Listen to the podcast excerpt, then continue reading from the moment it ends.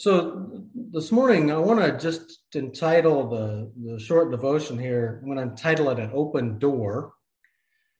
And we'll start in, in Revelation chapter 3 um, in Christ's letter or the, what the angel is speaking to the churches. And to the church in Philadelphia in verse 7, we read this, and it says, To the angel of the church in Philadelphia, write, These things saith he that is holy, he that is true he that hath the key of David, he that openeth, and no man shutteth, and he that shutteth, and no man openeth. Um, this key, I think, alludes a little bit to um, when Eliakim, the son of Hilkiah, held the key to all the king's treasures. And we find this in Isaiah 22. Um, and this was during the reign of Hezekiah. And in, in 2 Kings 18, 16, we also um, find a little bit more description about Eliakim. And he was to be over the king's household, he was to be in charge of the palace.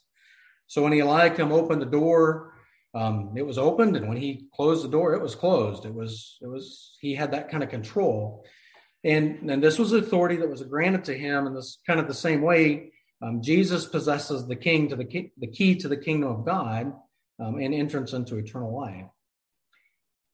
And he goes on, he tells the church in verse 8, he says, I know thy works, behold, I've set before thee an open door, and no man can shut it, for thou hast little strength, and thou hast kept my word and has not denied my name.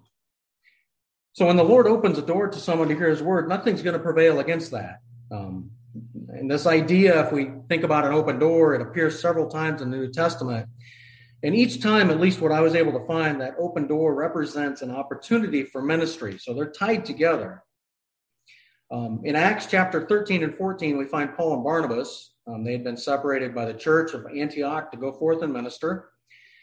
And they started out on their missionary journey and were given a list of places that they went. And we can see that it was primarily to the Jews. So they went back to their own people. And they didn't have a lot of success. And in Acts uh, chapter 13, verse 14, it says, When they came to Antioch and Sidon, they, they went into the synagogue to preach the Sabbath, and an uproar was so great and the sermon was so poorly received that they shook off the dust of their feet against the hearers and they left. They went on to Iconium and Lystra, and it seemed to only get worse. And Paul was eventually stoned. He was left for dead. Um, and it was then that they finally seemed to understand that it was not the Jews that they'd been sent to preach to, it was to the Gentiles. Um, and in Acts 14, they returned to Antioch, and when they were come, they had gathered uh, the church together. They rehearsed all that God had done to them and how He had opened the door of faith unto the Gentiles. And when they when they had tried preaching to the unbelieving Jews, it was like kind of running into a shut door. Um, and, but when they turned to the Gentiles, they found that door open. They were willing to receive the gospel. In his letter to the Corinthians, Paul talked about doors of the ministry being opened in Ephesus. Um, 1 Corinthians 16, 8, 9 says, But I will tarry at Ephesus until Pentecost, for a great door and effectual is opened unto me, and there are many adversaries. And in 2 Corinthians 2, uh, 12, Paul also writes, Furthermore, when I came to Troas to preach the Christ's gospel, and a door was opened unto me of the Lord. Each of these passages, the door opened apart from Paul's plans. When the door opened at Ephesus, he had to change his plans. When the door opened to Troas, it conflicted with his desire to find Titus. And, and it's significant here that Paul didn't force doors open um, and did not always happen at a convenient time for him.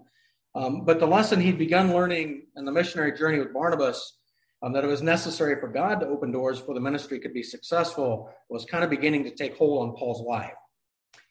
Um, John Stott wrote something. He has a really good way with words. It's something I couldn't write, but I thought this was pretty powerful when we think about this concept of an open door.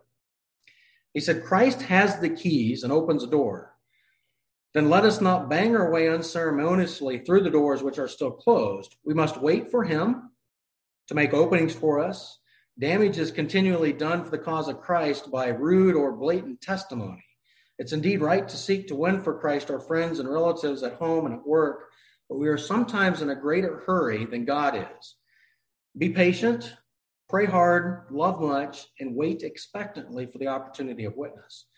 The same applies to our future. More mistakes are probably made by speed than by sloth, by impatience than by deleteriousness. God's purposes often ripen slowly, and if the door is shut, don't put your shoulder to it. Wait till Christ takes out the key and opens it up.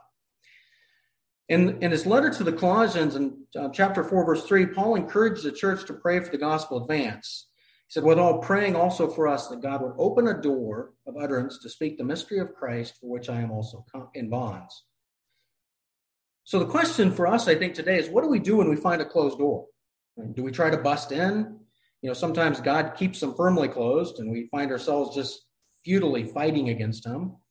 Other times we can bust through on our own account only to find out that we made the situation worse. Um, so rather than, than if we had just waited, it might have worked out better. So rather than forcing doors open, we should pray that God would open them for ourselves and for others. Um, such an open door is both a blessing to us and to those who have the privilege of sharing that gospel um, to those who need to hear the message. Paul understood this, and he was he was asking the churches to join him in praying for to God to open doors. The Colossians probably did not know the people well that Paul was asking them to pray for, and yet they were willing to come alongside and help him further the ministry. I learned a lesson here a few years ago. I had a colleague that moved to our area, and we live in a pretty small town. And they were really turned off by someone who come and just blatantly explain the gospel to them.